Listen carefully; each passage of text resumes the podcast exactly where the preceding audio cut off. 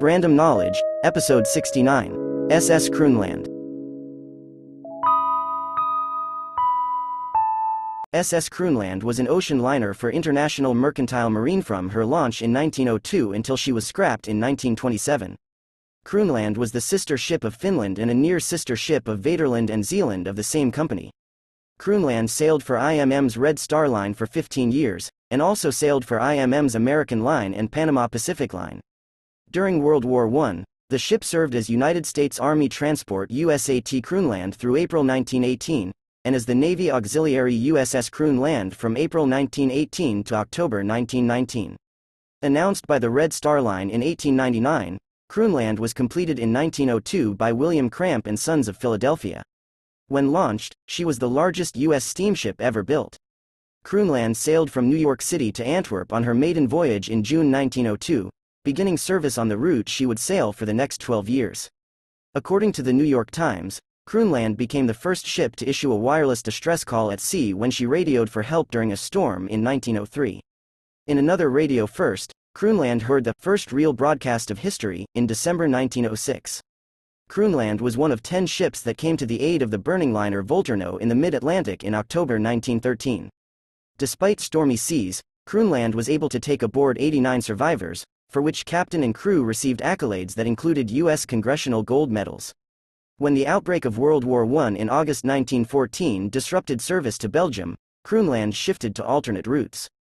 On a trip to the Mediterranean in October nineteen fourteen, Kroonland was detained by British authorities at Gibraltar, and part of her cargo was confiscated amidst diplomatic wrangling between the then-neutral United States and the United Kingdom.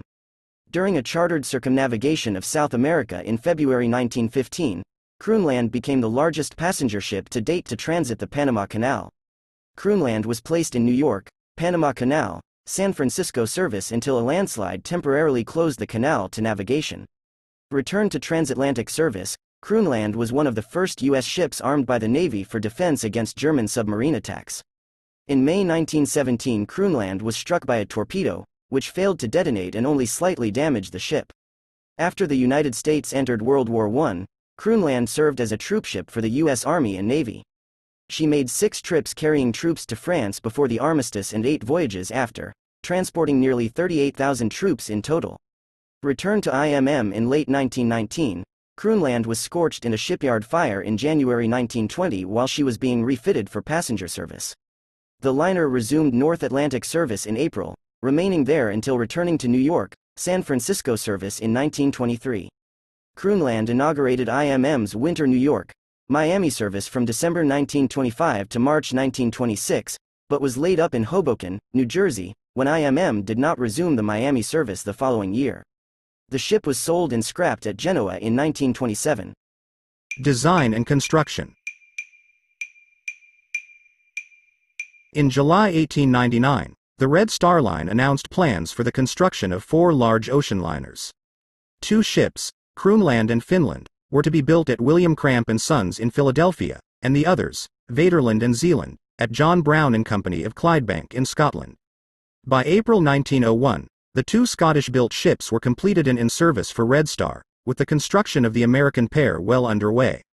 Kroonland and the virtually identical Finland, at twelve thousand seven hundred sixty gross register tons each, were slightly larger than Vaterland and Zealand.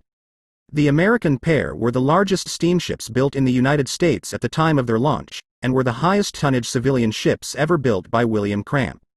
Kroonland was five hundred sixty feet long and sixty foot abeam, with a molded depth of forty-two feet. Her hull was steel and nearly all the rivets were set with pneumatic rivet guns. Kroonland was propelled at up to seventeen knots by twin triple-expansion steam engines. The engines were each rated at five thousand one hundred indicated horsepower and had cylinders of thirty-two point five inches, fifty-four inches, and eighty-nine point five inches with a forty-two inch stroke. There were nine single-ended coal-fired Scotch boilers with a heating area of twenty-two thousand four hundred square feet, a grate area of six hundred forty-three square feet, and an operating pressure of one hundred seventy pounds per square inch. Kroonland had eleven watertight compartments with reinforced bulkheads, and was designed to remain afloat with up to two compartments flooded. Kroonland's coal bunkers surrounded the boilers, to offer limited protection in case the ship was used in wartime. The area below the main deck could carry up to eleven thousand long tons of freight and stores. Kroonland's water tanks could carry two hundred long tons of fresh water. Refrigerated storage was provided for meats and other perishables. Third-class passenger accommodations were located on the main deck, three compartments for men located forward, and a single compartment for families at the rear. The family compartment had staterooms containing either two, four, or six bunks. All compartments had well-lighted dining areas and wide hallways that led to lavatories and sanitary facilities on the upper deck. The upper deck housed facilities for officers and first and second class passengers. A long forecastle contained the accommodations for the crew and petty officers, as well as a hospital and the third-class lavatories. First-class staterooms for one hundred six passengers were located close to the middle of the ship. To their rear, between the funnels, was the first-class passenger dining room, spanning the width of the ship. With seating for two hundred eight, it featured mahogany furniture and satinwood paneling with inlays, and a glass skylight ceiling that extended up through two decks. Beyond this area were the galleys, sculleries, and pantries that served all passenger classes. Moving further aft, the second-class passenger dining room, which could accommodate one hundred twenty diners, was next. It, too, spanned the width of the ship and featured mahogany furniture, but was paneled with tapestry upon a cream-colored ground. Beyond the dining area were cabins for seventy-six second-class passengers. A two hundred twenty foot Longbridge deck amidships contained staterooms for another two hundred four first-class and one hundred twenty second-class passengers. In the rear was a deckhouse that contained a social room for third-class passengers. A promenade deck was located above and was permanently enclosed by a boat deck, where Kroonland's twenty steel lifeboats were stowed. The promenade deck housed the library and smoking room for first-class passengers. Kroonland was launched on the afternoon of the twentieth of February nineteen oh two in a small, informal ceremony. Missus Rodman Griscom christened the ship, but Kroonland did not budge on the launching way. Cold weather had frozen the tallow used to grease the timbers. Hydraulic jacks eventually freed the ship for her plunge into the Delaware River. Red Star Line service, nineteen oh two to nineteen fourteen. Kroonland sailed on her maiden voyage from New York to Antwerp on the twenty-eighth of June nineteen oh two. Kroonland remained on New York, Antwerp service for the next twelve years. In these early years of service, she was involved in two radio firsts. After the steering gear failed one hundred thirty nautical miles west of Fastnet Rock during a moderate gale in early December nineteen oh three, the ship's crew was able to communicate their predicament via Marconi wireless system, becoming, according to one contemporary news account, the first ship in distress ever to use wireless. Kroonland put in at Queenstown, Ireland, for repairs, and transferred her passengers and freight to ships of the White Star Line, another I M M subsidiary. The other radio first came on the twenty-fourth of December nineteen oh six, when the ship's wireless operator heard, rather than the expected dots and dashes of Morse code, the voice of a woman singing. The singing was followed by a recording of Handel's Largo, a poetry reading, and more music played from phonographs. The steamer was on the receiving end of what journalist and author Robert Saint John called the first real broadcast of history, originated by early radio pioneer Reginald Fessenden from Brant Rock in Massachusetts. During her time on the New York, Antwerp route, Kroonland was frequently battered by the storms that were typical in the North Atlantic. In November nineteen oh four, a Brussels news agency reported a rumor that the ship had foundered in a mid-ocean storm. The report, proved false when Kroonland safely docked in New York, received wide coverage in the American press. While in a heavy December gale, the ship was struck by what contemporary news accounts referred to as a tidal wave, as high as the tops of her funnels. The wave crashed over the deck, and brought the ship to a standstill. A Belgian passenger's leg was broken when he was thrown into a wall, and a crewman on watch in the crow's nest was sent tumbling to the deck forty feet below with only minor injuries. In another December gale in nineteen oh seven, one of the two propeller shafts on Kroonland broke while the liner was off the Isles of Scilly. Using the lone remaining propeller, the liner was able to make her way back to Southampton, where two tugs brought her into port. Passengers were transferred to Majestic to continue their transit to New York, while Kroonland entered drydock at Southampton.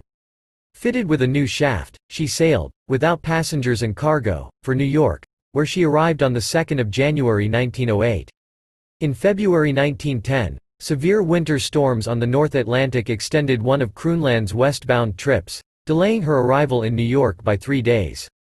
In May, Kroonland broke another propeller shaft, and again headed to Southampton for repairs. Not all of the ship's mishaps were storm-related. In late April nineteen eleven, Kroonland hit the breakwater in Dover Harbour, disabling the steering gear and delaying the ship by a day. On the eighth of January nineteen thirteen, Kroonland ran aground in Ambrose Channel during a heavy fog while outbound from New York. It took more than six hours for tugs to free the liner from the soft mud. The Red Star Line changed Kroonland from American to Belgian registry on the sixth of November nineteen oh eight in Antwerp. One reason given for the change was to allow Red Star to hire non-American crews at lower cost. She made her maiden voyage under the Belgian flag the next day. In May nineteen eleven, Kroonland's crew, acting on rumors of an impending British mariners' strike, refused to sign on for the ship's next voyage, forcing Red Star to hire a replacement crew. International Mercantile Marine submitted a bid for a ten-year contract for Kroonland and Finland to carry U S mail between New York and San Francisco after the opening of the Panama Canal. By law, only U S-flagged ships could carry U S mail under contract. It was also anticipated that U S-flagged vessels would receive preferential treatment for canal tolls. In a short ceremony aboard the liner in New York Harbor on the twenty-seventh of December nineteen eleven, the Belgian flag was lowered and the American flag was raised to the playing of "The Star-Spangled Banner" by the steamer's band, shortly before she sailed for Antwerp. At about six o'clock on the ninth of October nineteen thirteen, Volturno, a Royal Line ship under charter to the Uranium Line, caught fire in a gale on the North Atlantic. The crew fought the fire for about two hours, but, realizing the severity of the fire and the limited options for dousing it in the high seas, Captain Francis Inch of Volturno had his wireless operator send out S O S signals. The westbound Kroonland, already beyond Volturno's location, turned east to aid the burning liner. In the meantime, several of Volturno's lifeboats with women and children aboard were launched with tragic results. All those aboard the lifeboats were killed as the boats capsized or were smashed by the hull of the heaving ship. In all, ten ships heeded the distress calls, arriving throughout the day and into the next. Kroonland arrived at about seventeen hundred, and by twenty hundred had launched a lifeboat with a volunteer crew. The boat was unable to get close to the burning liner. Kroonland's lifeboat returned at twenty-two thirty with an exhausted crew and the one person who had dared to brave the jump into the stormy water. Captain J C Barr of Carmania, the first ship to arrive, took command of the rescue effort. Barr had the vessels form a battle line of sorts and slowly circle the burning ship, while his ship kept a searchlight on Volturno and another sweeping the ring of rescue ships to help them avoid collisions. Despite Carmania's efforts, Kroonland and the French line steamer La Touraine almost collided, coming, according to one passenger, within fifteen feet off impact. Kroonland's lifeboat, manned by a fresh crew, headed back out and returned with thirteen steerage passengers. On board Volturno, the crew and some of the male passengers, unable to extinguish the fire, were at least able to keep it from spreading to the aft cargo holds, over which the others on board were gathered. Shortly before dawn, a large explosion, probably of her boilers, rocked Volturno, and the rescuers felt that the ship, which had not been in imminent danger of sinking up to this point, might founder at any time. The tanker Narragansett turned on her pumps and sprayed lubricating oil on the sea to help calm the surface. The combined effect of the oil and the lessening of the storm allowed many more lifeboats to be sent to Volturno's aid. Kroonland launched two more boats herself and saved seventy-five more, including Captain Inch, the last person to leave the stricken ship. In all, some five hundred twenty passengers and crew were rescued by the ten ships, eighty-nine on Kroonland alone. The loss of life was limited to around one hundred thirty, mostly women and children from the early lifeboat launchings. With all boats recovered by nine o'clock, the liners resumed their original courses. Kroonland turned west and continued on to the United States, hampered by a cracked crankshaft that slowed her to twelve knots. During her slow passage to New York, Kroonland's cabin passengers drafted a resolution honoring Captain Krybom and the crew for their actions during the rescue, and raised seven hundred dollars for the benefit of the Volturno survivors. Kroonland finally docked in New York on the sixteenth of October. The crew, like those of the other nine ships involved, received many accolades for its rescue efforts. After sending the ship a congratulatory telegram at the time of the rescue, King Albert of Belgium made Captain Krybom a Chevalier of the Order of the Crown in January nineteen fourteen. At the same time, The Belgian government awarded its third-class Civic Cross to Kroonland's third officer, and first-class Civic Medals to six crewmen and a steward. In March, King George the Fifth of the United Kingdom, on recommendation of the Board of Trade, awarded thirty-nine of the ship's crew the Silver Sea Gallantry Medal, along with a three pounds award. Crewmen from all ten ships received Sea Gallantry Medals, but no other ship had more medals awarded than Kroonland. Later in March, the United States Congress honored Crybohm with a gold watch, Kroonland's officers, including Crybohm, with congressional gold medals, and other crewmen with five silver and twenty-five bronze medals. In April, the Life-Saving Benevolent Association of New York awarded its life-saving medal to Crybohm, four officers, and thirty-five crewmen. In June nineteen sixteen, Crybohm was presented with the American Cross of Honor by Congressman Henry Bruckner.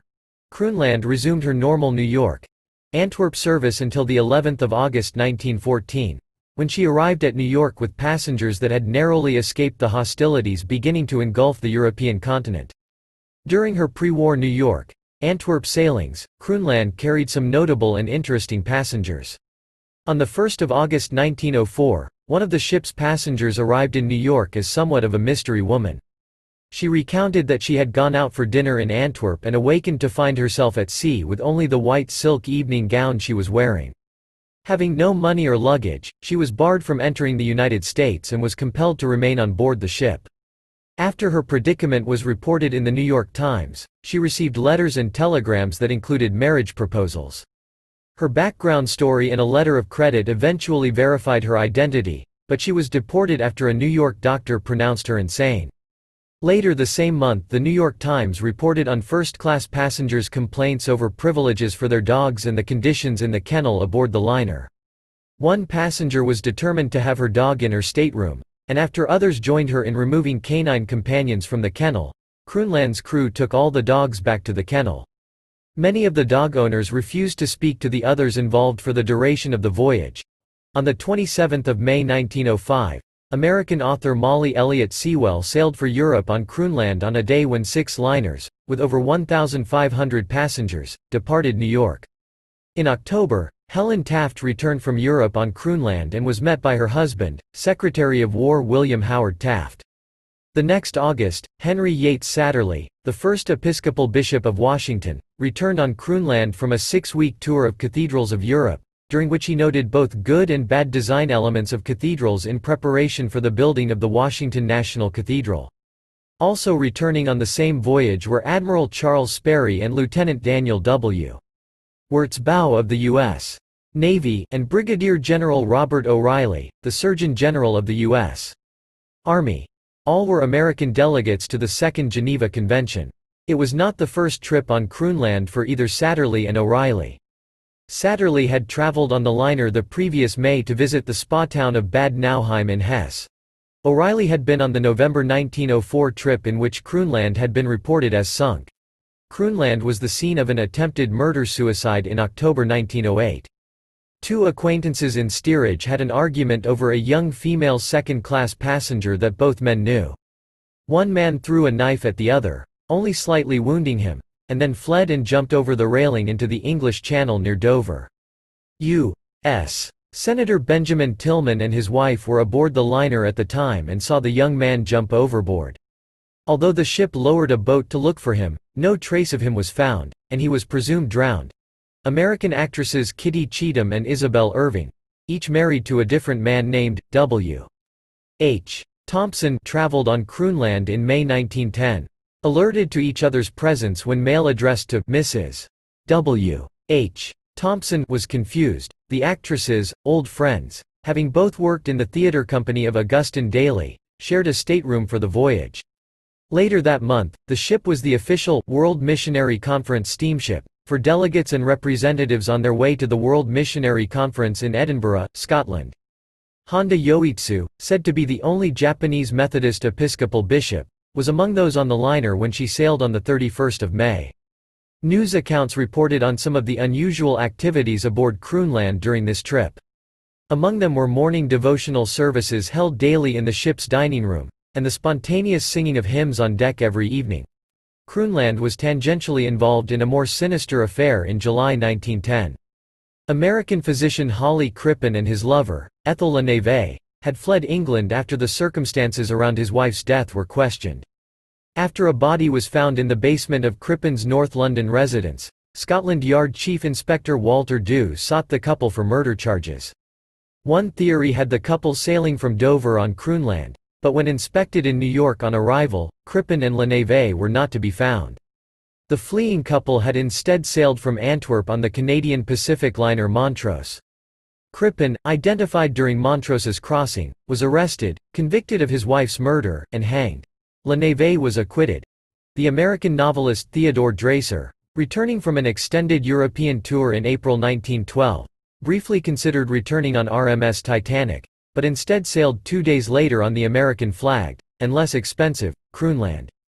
Dreiser recounted the gloomy mood of Kroonland's passengers after hearing the news of Titanic's sinking, observing that the terror of the sea had come swiftly and directly home to all. On Kroonland's next return trip to New York, Horst von der Goltz, a self-described German secret agent, eluded German authorities by working as a steward in steerage aboard the liner. American Line Service, nineteen fourteen to nineteen fifteen. With the German invasion of Belgium in early August nineteen fourteen, Kroonland was switched to New York, Liverpool service. After two circuits on that route, I M M announced that the ship would be moved to service in the Mediterranean to attract business to offset that lost because of the war. Sailing from New York on the fifteenth of October for Gibraltar, Naples, and Piraeus, Kroonland became what I M M called the first large, American-flagged steamer to engage in trade with the far corners of the Mediterranean. Along with passengers, the ship carried a cargo of rubber and one thousand five hundred long tons of copper destined for Italy. On the twenty-eighth of October, British authorities detained the ship at Gibraltar. Because neutral Italy did not restrict the shipment of copper to Germany or Austria-Hungary, the British claimed the right to detain the ship, a claim disputed by the U S State Department. Kroonland was allowed to resume her journey on the eighth of November after the copper and rubber were unloaded and taken to a prize court. The ship arrived at Naples on the eleventh of November, then completed the rest of her Mediterranean trek. Returning to New York, she carried the new minister from Bulgaria to the United States, arriving on the fourth of December. I M M had advertised that Kroonland would sail the Mediterranean route again in December, but the liner was removed from the route. In late January nineteen fifteen, Kroonland departed on a business tour of South America under charter to the American Trade Tour Company. The tour was designed as a showcase for American companies hoping to expand into South America, and Kroonland circumnavigated that continent, traveling over fifteen thousand nautical miles in eighty-two days. During the voyage, the liner docked at various ports where businessmen or trade representatives, like the Babson Statistical Organization, made sales pitches and showed films of factories to potential customers aboard Kroonland. During this South American foray, the ship sailed westbound through the Panama Canal on the second of February, becoming the largest passenger ship to transit the canal to that date. Also on the trip, while transiting the Straits of Magellan in late February, Kroonland passed British cruiser Bristol refueling from a collier, and, on the twenty-sixth of February, when entering the harbor of Punta Arenas, Chile, passed the departing H M S Glasgow, on the hunt for the German cruiser Dresden. Kroonland returned to New York on the fourteenth of April. Panama Pacific Line Service, nineteen fifteen. In May nineteen fifteen, Kroonland and sister ship Finland were chartered to the Panama Pacific Line for the long-planned service between New York and San Francisco via the Panama Canal. Kroonland departed from New York for California on the twenty-second of May and counted fifty honeymooning couples and a large cargo of flour from Saint Paul, Minnesota, among her payload. The intercoastal trip took about seventeen days each way and the ships called at either Los Angeles or San Diego on eastbound and westbound trips. With two ships on the route, one ship departed from either New York or San Francisco about every three weeks. The service was marketed as the ideal manner to visit the Panama-California Exposition in San Diego and the Panama Pacific International Exposition in San Francisco. At the San Francisco exhibition, a detailed model of Kroonland was one of ten that comprised a part of I M A's six thousand five hundred square foot exhibit in the Palace of Transportation. Frequent and progressively worse landslides in the canal disrupted Kroonland's and Finland's service. In August nineteen fifteen, Kroonland's arrival in New York was delayed a day by a Gaillard-cut slide. In early September, both ships were delayed ten days while waiting for the canal to be dredged after another slide. In early October, another landslide in the Gaillard Cut. This won in excess of one million cubic yards of mud and dirt, closed the canal, and it was expected that it might remain closed for as long as ten months. Kroonland was en route to the canal from San Francisco, while Finland was at the canal's eastern terminus, Cologne. After Kroonland arrived at the canal's western end at Balboa, the two liners exchanged passengers, including former First Lady Helen Taft and her daughter, Helen, by rail across the isthmus. American Line service, nineteen fifteen to nineteen seventeen. The delay caused by the October slide in the Panama Canal created uncertainty for the immediate future of Kroonland. Her sister ship Finland was transferred to a New York, London route almost immediately after the canal's closure, but Kroonland was trapped on the west side of the continent. By early November, Kroonland, loaded with cargo destined for the United Kingdom, and sailing under the banner of the American Line, departed San Francisco for London, via the Straits of Magellan. On the twenty-first of December, the liner arrived at Rio de Janeiro after having run aground, but was found to be undamaged. Continuing on to London, Kroonland departed for New York on the thirtieth of January nineteen sixteen. Although plans were announced in mid nineteen sixteen for the two sister ships to return to the Panama Pacific Line, and to add the Hawaiian port of Honolulu to the canal route, both ships remained in North Atlantic service. On the twentieth of February, Kroonland, continuing to sail for the American Line, returned to New York, Liverpool service after an absence of eighteen months. As a ship of the still neutral United States sailing in a war zone, Kroonland had her name painted in large letters on each side of her hull. The name was flanked on either side by large American flags and kept illuminated at night. In June, she carried one million five hundred thousand United States dollars of Argentine gold from London for deposit with the Guarantee Trust Company of New York. On late nineteen sixteen, a cook aboard Kroonland was arrested for smuggling feathers, wings, and heads of birds of paradise and crowned pigeons. The man, who was paid three hundred dollars for each load of feathers, smuggled in at least three loads of the avian contraband before his arrest. In January nineteen seventeen, a jumble sale held in the saloon on Kroonland raised seventy-three pounds fifteen eleven d for the Times Fund, for the benefit of the British Red Cross and the Order of Saint John. While returning from Liverpool in early February nineteen seventeen, passengers and crew on Kroonland witnessed the German U-boat U C forty-six sink the Dutch ship Gamma off the Irish coast. On the first of February nineteen seventeen, at around fifteen thirty, passengers and crew saw the German submarine overtake and stop the Dutch freighter. At about sixteen fifteen, the U-boat, by then on the far side of the Dutch ship and out of view from Kroonland, fired three shots from her deck gun. Gamma immediately began listing to port and sank within five minutes. Kroonland was less than five nautical miles away, and was prepared to rescue the crew of the sunken ship, but stopped when the German submarine took Gamma's lifeboat in tow. Four days later, a suspected submarine was seen five nautical miles off Kroonland's portside, and there were other reports of a ship that passengers took to be a German commerce raider or submarine tender. Because Germany had resumed unrestricted submarine warfare again on the first of February, Kroonland was laid up for almost two months at the American Line piers in New York, along with sister ship Finland and three other vessels. During this forced downtime, Kroonland was converted from coal burning to oil burning, a long-awaited modification that had been announced in October nineteen fifteen. The conversion reduced the number of stokers needed from seventy-five to twelve, lowering Kroonland's payroll. Because fuel oil was stored inside the double bottom of her hull, her cargo capacity was increased through the elimination of her coal bunkers. The labor savings and the additional freight revenues from the increased cargo space resulted in a net gain of twenty-five thousand dollars income per trip. Troopship duties. Kroonland served as a troopship for about the next year. In early March, U S Navy ordnance officers inspected Kroonland and took measurements in preparation to arm her for defense against submarine attacks. On the thirteenth of March, she was assigned guns by the Navy, becoming one of the first seven ships to be armed. With her arming complete, and carrying an armed naval guard to man the guns, Kroonland sailed for Liverpool on the twenty-fifth of March nineteen seventeen. Twelve days later, the United States formally declared war on Germany. On the morning of the twentieth of May, while the liner steamed toward Liverpool through a heavy fog, a torpedo struck her without exploding. Two minutes later, her lookout spotted a submarine bearing down on Kroonland so close alongside the liner that her guns could not be depressed enough to open fire on the raider. Although the U-boat, apparently also taken by surprise, reversed her screws and tried to turn to avoid a collision, she lightly struck the liner's hull and scraped along her side before diving out of sight. Meanwhile, two more torpedoes came within some twenty feet off, hitting Kroonland's stern. That afternoon the liner sighted another submarine, surfaced some one thousand yards off her port quarter. Kroonland immediately began shelling the U-boat, forcing the submarine to dive for safety. In early June, this failed torpedo attack on the ship made front-page news in American newspapers.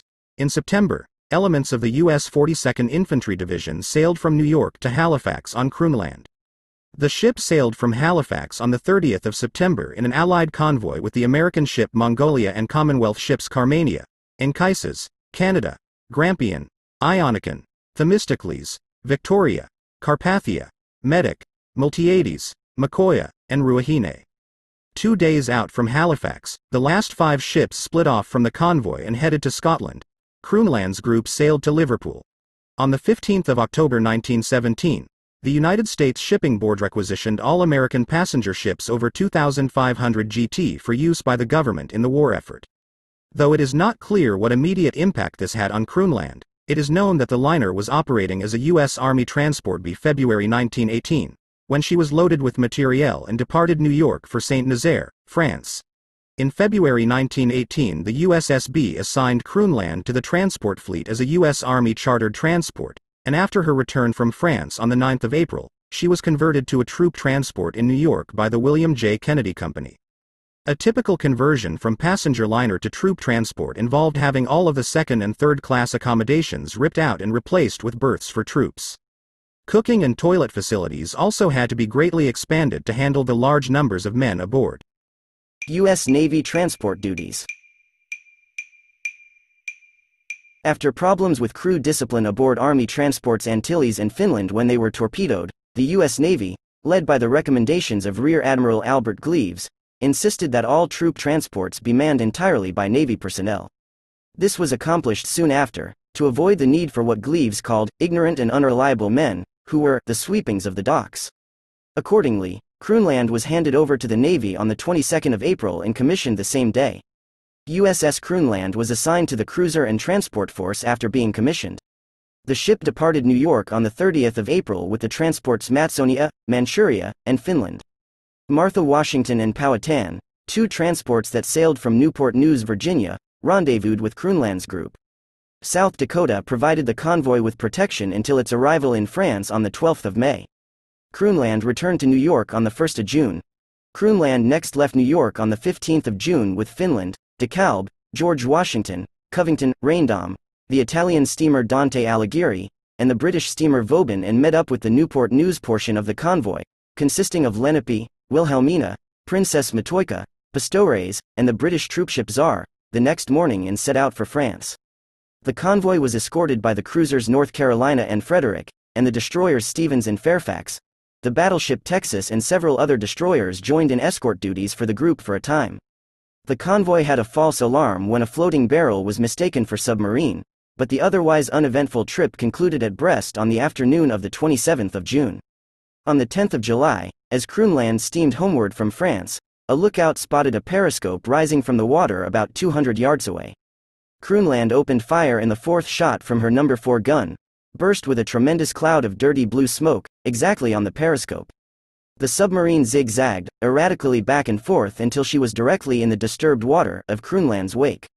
The transport continued firing until the submarine disappeared, leaving an oil slick which could be seen for at least fifteen minutes.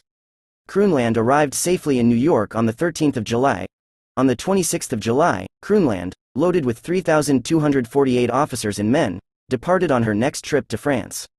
In the company of Finland and the Italian steamer Taormina, she met up with Pocahontas, Susquehanna, and the Italian steamers Duca di Osta and Caserta from Newport News. The cruisers Pueblo, Huntington, and destroyers Rathburn and Colquhoun escorted the transports.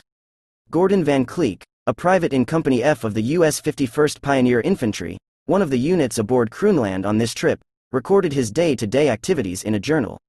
He stated that the soldiers wore overalls rather than uniforms, and were required to wear life jackets at all times. During the early mornings, the most dangerous time for submarines according to Van Cleek, the soldiers had to stand by their life rafts until the sun was completely up. Bathing facilities were too small, so several times during the trip the soldiers gathered on deck for salt water baths, which consisted of a hose turned on them by the ship's crew.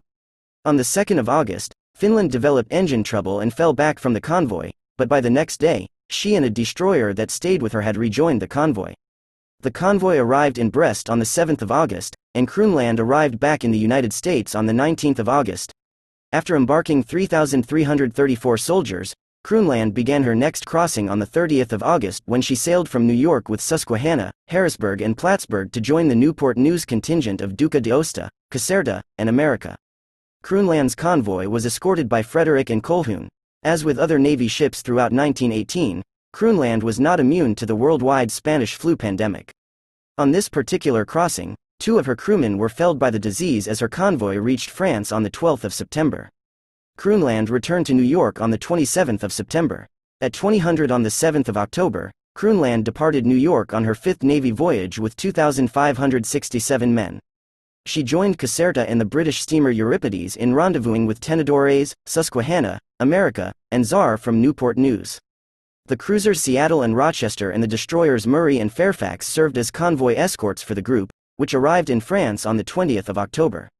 Kroonland arrived in New York on the third of November, and was in port when the armistice was signed on the eleventh of November. In total, Kroonland carried fourteen thousand one hundred twenty-five troops to France during the five trips of her Navy career.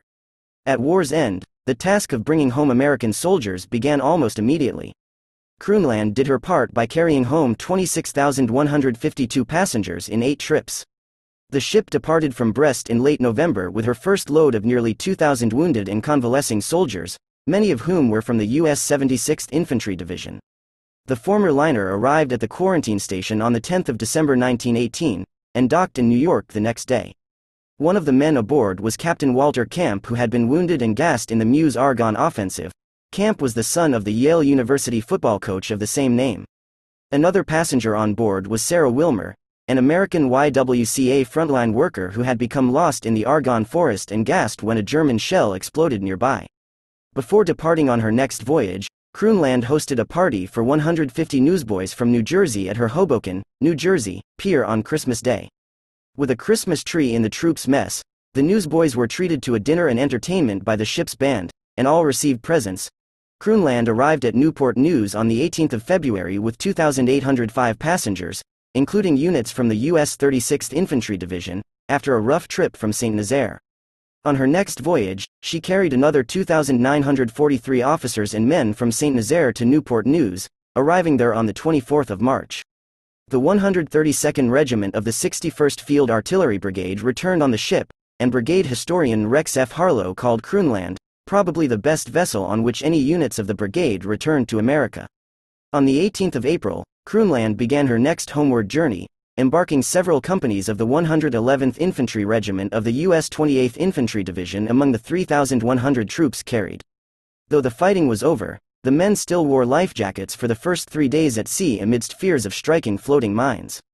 George W. Cooper, historian of the second Battalion of the one hundred eleventh Infantry, reported that some of the men had to serve as stokers during the trip because of a shortage of help. In the middle of the crossing, the ship sprung a leak and took on ten feet off water. She had a list for a day or so, until repairs were made. The troops later disembarked at New York on the twenty-ninth of April. Kroonland returned to Saint Nazaire in May and loaded Major General Joseph E. Kuhn and some three thousand men of his U S seventy-ninth Infantry Division, which included the three hundred fourth Engineer Regiment, and departed France on the eighteenth of May. The band of the three hundred fourth Engineers gave concerts on deck every evening on the voyage home to entertain the men. Though initially bound for Newport News, Kroonland's crew received orders in mid-ocean to head instead to New York, where they arrived on the twenty-ninth of May. After completing another passage to Newport News in late June, Kroonland sailed on the nineteenth of July with three thousand six hundred forty-two passengers, including officers, men, thirteen war brides, and one war baby, from Saint Nazaire, in the final transport departure from that port before it was closed as a port of embarkation by U S military authorities. Among the passengers was Brigadier General Samuel D. Rockenbach, the founder of the United States Tank Corps. On the twenty-first of August, the U S S B announced that Kroonland would be released from government service after surveys for repairs had been completed. After leaving New York on the tenth of August, the ship was in the middle of what would be her final trip returning soldiers. After arriving at Brest, one thousand five hundred thirty-two officers and men boarded Kroonland for New York, where the transport arrived on the tenth of September. Also on board was Michael Gilhooly, a fifteen-year-old stowaway making his fourth unsuccessful attempt to sneak into the United States aboard a Navy transport. The ship was decommissioned and returned to the U S S B on the thirteenth of September, and returned to International Mercantile Marine shortly thereafter. In her eight trips returning troops, Kroonland, affectionately called the Empress of the Seas by her crew, averaged just under thirty-nine days per turnaround, beating the overall average of all ships by almost a full day, and edging out sister ship Finland by less than that. Red Star Line service, nineteen twenty to nineteen twenty-three. After her return to International Mercantile Marine, the ship underwent a refit at the W and A Fletcher Marine Works Yard in Hoboken that outfitted her for two hundred forty-two first, three hundred ten second, and eight hundred seventy-six third-class passengers. On the eighth of January nineteen twenty, while Kroonland was still under repair, the American Line ship Saint Louis, berthed next to her at the Fletcher Yard, caught fire. In the multi-alarm fire, firefighters believed that Saint Louis was a lost cause, and so focused their efforts on saving Kroonland. At one point, Saint Louis heeled over and leaned on Kroonland, but the only resulting damages were scorch marks on her side. Kroonland resumed her civilian career in April nineteen twenty, sailing once again for the Red Star Line on the New York-Antwerp route. She sailed from Pier sixty-one on the North River opposite sister ships Finland and Zealand in the newer Lapland until early nineteen twenty-three. Rough weather on the North Atlantic took its toll on Kroonland while sailing this route. A storm off Sable Island in December nineteen twenty was so intense that the liner was only able to travel one hundred twenty-six nautical miles during one twenty-four hour stretch and nearly exhausted her fuel supply. When the liner arrived in New York, tugs were required to tow her from the quarantine station to the pier. Heavy seas in another storm in October nineteen twenty-one broke Kroonland's port propeller shaft three hundred fifty nautical miles past Sandy Hook. She returned to New York at eight knots and transferred most of the passengers to Lapland. Another eastbound crossing four months later was marked by almost continuous gales with winds up to ninety miles per hour. The liner arrived at Plymouth covered in ice and snow. Kroonland was also involved in several non-weather related events. On the twelfth of November nineteen twenty, after departing Antwerp for New York, she collided with a Dutch tug in the Scheldt, killing two of the tug's crew. In March nineteen twenty-one, a Czechoslovakian woman gave birth to fraternal twins on board the liner shortly after she and her husband sailed from Antwerp. Because the twins were born on a U S-flagged vessel, they were automatically American citizens. On the tenth of June nineteen twenty-two, the New York Times reported that Charles Simmons, Kroonland's chief steward, was found dead in his bunk. Crewmen aboard the ship, which had been docked in New York since the fourth of June, said Simmons had been seen on deck in apparently good health the day before. The medical examiner nevertheless asked police to investigate, because it appeared to him that Simmons had been dead for three to four days. During an August eastbound crossing, Kroonland stood by for two hours after receiving a report of an explosion and fire on R M S Adriatic, some seventy nautical miles behind. The gas explosion in one of Adriatic's forward cargo holds killed five crewmen and seriously wounded three others. It also spawned a fire that was quickly extinguished and left little damage. Offers of help from ten liners were politely declined, and Adriatic arrived in New York three days later. In October, U S federal judge Learned Hand issued a restraining order preventing the prohibition-related seizure of alcohol aboard Kroonland, Finland, and Saint Paul. I M M had sought the order to enable her to continue to carry Italian third-class passengers. Italian law required a minimum number of a ship's crew to be Italian, with Italian wine of at least twelve percent alcohol provided for them. Kroonland also carried some notable passengers during her time on this route, including a majority of the U S delegates to the International Chamber of Commerce for its meeting in Paris in June nineteen twenty. Among those on board were Myron T. Herrick, former U S ambassador to France, Paul M. Warburg, former member of the Federal Reserve Board, and fourteen current and former directors of the United States Chamber of Commerce. Doctor Samuel Ade, the newly appointed Norwegian minister to the United States, sailed for his diplomatic post in December on Kroonland. On the same trip, Max Goldberg, a fourteen-year-old flour delivery boy, returned from an accidental round trip, begun in New York when the gangway was raised and the ship departed while he was making a last-minute delivery. Four of the United States' seven delegates to the nineteenth Interparliamentary Union Convention in Stockholm, Congressmen Alban W. Barkley and Edwin B. Brooks, and Senators Thomas J. Walsh and William B. McKinley, returned on Kroonland in September nineteen twenty-one. Passengers were not the ship's only cargo during this time. The New York Press reported on gold deposits carried to the United States on the liner several times on the Antwerp route. In a storm-tossed December nineteen twenty voyage, for example, she carried one million six hundred fifty thousand dollars in gold, and the following June she carried one hundred thousand pounds gold to the Equitable Trust Company in New York. Another notable cargo arrived in New York in November nineteen twenty-two, when Kroonland brought eight hundred forty thousand pounds of cheese from Switzerland. The shipment was said to be the first big shipment from that country since before World War One. A more unwelcome cargo was carried in March nineteen twenty-one, when a Hungarian immigrant in steerage was found to have typhoid fever. Discovery of the disease necessitated that all seven hundred thirty-one steerage passengers be quarantined indefinitely. Kroonland began her last voyage on the Antwerp route in January nineteen twenty-three, after which she underwent a refit during the first half of nineteen twenty-three. The ship was converted to cabin and third-class passengers only, and was painted white. In preparation for her announced return to the Panama Pacific Line in October nineteen twenty-three, more refrigeration and cool airspace were added for transporting Southern California agricultural products. After this refit, the ship was briefly assigned to the American Line for three round trips on a New York to Hamburg route, with intermediate stops at Plymouth and Cherbourg. On her first Hamburg trip, she carried American comedic actress Florence Shirley and her husband, headed for a European vacation. Cecil Arden, a mezzo-soprano with the Metropolitan Opera, and botanist Otto Warburg sailed on the same trip. Panama Pacific Line service, nineteen twenty-three to nineteen twenty-five. In April nineteen twenty-three, I M M announced that Kroonland and sister ship Finland would be returned to the Panama Pacific Line beginning in late September, sailing from New York to San Francisco via Havana, the Panama Canal, and Los Angeles, with Los Angeles being the West Coast hub of operations.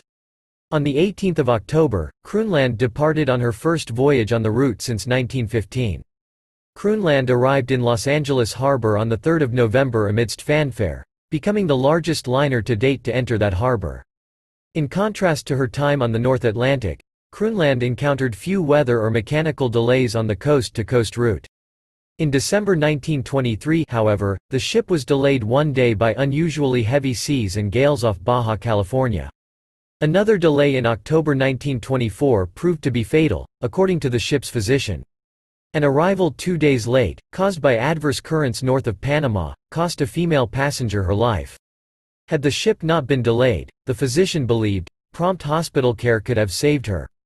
On this same trip, Kroonland passed through a hurricane zone, but was not adversely affected by the storm. In December nineteen twenty-four, the Panama Pacific Line announced that it would add Mongolia to the New York, California route in February to replace Kroonland. Even though press accounts reported as late as March nineteen twenty-five that Kroonland had sailed her last on the route, she continued carrying passengers and cargo through at least June nineteen twenty-five because of booming business. Although plans had been announced to convert Kroonland and Finland to freighters upon the delivery of two new ships ordered for the route in late nineteen twenty-four, there is no evidence that this was ever carried out. Kroonland carried her share of notable passengers during her second stint for the Panama Pacific Line. On her first voyage, passengers included American modernist poet Wallace Stevens and his wife, Elsie. After transiting the Panama Canal, the liner headed north along the western coast of Mexico. The ship passed the Gulf and Isthmus of Tehuantepec in early November, inspiring Stevens to later pen the poem, Sea Surface Full of Clouds. First published in the July nineteen twenty-four issue of literary magazine The Dial, it was later included in the nineteen thirty-one edition of Stevens' Harmonium. Each of the five stanzas begins with the line, "In that November off Tehuantepec," and is a different portrayal of the surface of the sea. The poem has been called one of Stevens' most persuasive statements of the imagination's powers, and considered the most perfect example of a pure poem. Other notable passengers included Brooklyn Dodgers shortstop Ray E. French, who sailed with his wife to their home in California on the same voyage as Stevens. California artist William Barr, American author Frederick O'Brien, and actress Mary Carr all sailed on Kroonland in December nineteen twenty-three. In February nineteen twenty-four, Daniel Willard, president of the Baltimore and Ohio Railroad, sailed from New York to Los Angeles. Acknowledging that the Panama Canal had detract volumes of freight from railroads, Willard said that there was no cause for alarm because the railroad business was booming. In January nineteen twenty-five, Gene Burns, creator of the comic strip Reglar Fellers, sailed from New York to Los Angeles with his wife. On the same voyage, University of Southern California President Rufus B. von Klein Schmid boarded Kroonland at Panama after attending the Pan American Scientific Congress in Lima. In mid-June the same year, short story author and screenwriter H C Whitwer and his family returned to New York aboard the ship. American Line Service, nineteen twenty-five to nineteen twenty-six. In October nineteen twenty-five, the American Line announced plans for the liner to sail on a weekly New York-Miami route. Kroonland supplanted H F Alexander of the Admiral Line as the largest ship in Miami service, and sailed from Pier sixty-two in New York on Thursdays, arrived and departed Miami on Sundays, and returned to New York on Wednesdays. Though Kroonland's passenger capacity was potentially much larger, she was outfitted for five hundred passengers in first class only. She sailed on her first voyage with four hundred passengers, including American professional golfer Gene Sarazen, on the tenth of December. By the time the seasonal service to Miami ended in late March nineteen twenty-six, Kroonland had carried eleven thousand passengers on the route. Though plans were announced for the liner to resume the route the following winter, this did not happen. I M M offered no reasons, but conditions in Miami at the end of nineteen twenty-six were very different from the previous year. The wild South Florida real estate boom had collapsed in mid nineteen twenty-six, and the Great Miami Hurricane struck on the eighteenth of September, killing more than three hundred twenty-five and leaving as many as fifty thousand residents homeless, while causing some one hundred million dollars damage. With no place to put the aging ship, I M M laid up Kroonland in Hoboken. The ship was later sold to shipbreakers in Italy and departed the United States for the last time on the twenty-ninth of January nineteen twenty-seven. After delivering a cargo of grain to her old homeport of Antwerp, she was taken to Genoa and scrapped. According to an Associated Press report, Kroonland had completed two hundred thirty-four voyages totaling one million six hundred thirty-five thousand four hundred sixty-eight nautical miles during the course of her career without serious accident. Stay tuned.